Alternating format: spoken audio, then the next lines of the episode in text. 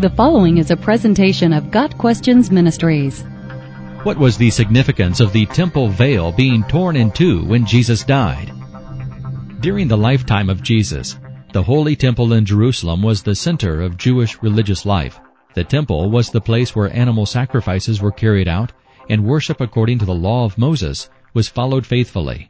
Hebrews nine verses one through nine tells us that in the temple a veil separated the Holy of Holies, the earthly dwelling place of God's presence, from the rest of the temple where men dwelt. This signified that man was separated from God by sin. Isaiah fifty-nine verses one and two. Only the high priest was permitted to pass beyond this veil once each year. Exodus thirty verse ten.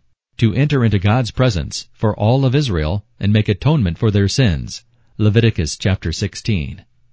Solomon's temple was thirty cubits high, First Kings six verse two, but Herod had increased the height to forty cubits, according to the writings of Josephus, a first century Jewish historian.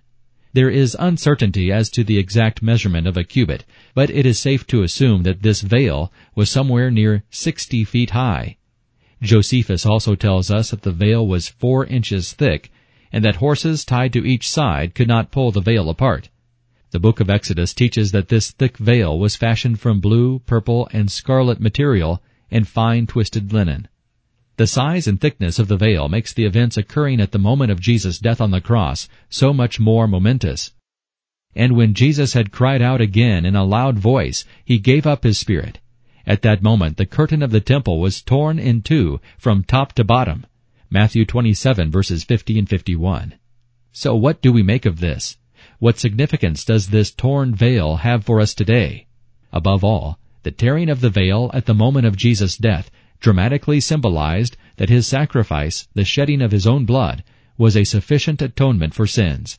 It signified that now the way into the Holy of Holies was open for all people, for all time, both Jew and Gentile.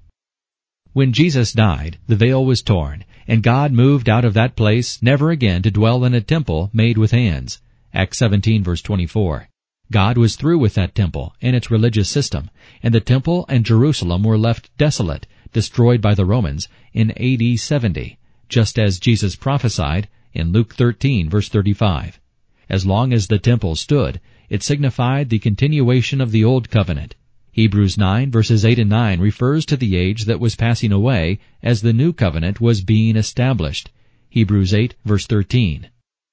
In a sense, the veil was symbolic of Christ himself as the only way to the Father. John fourteen verse six.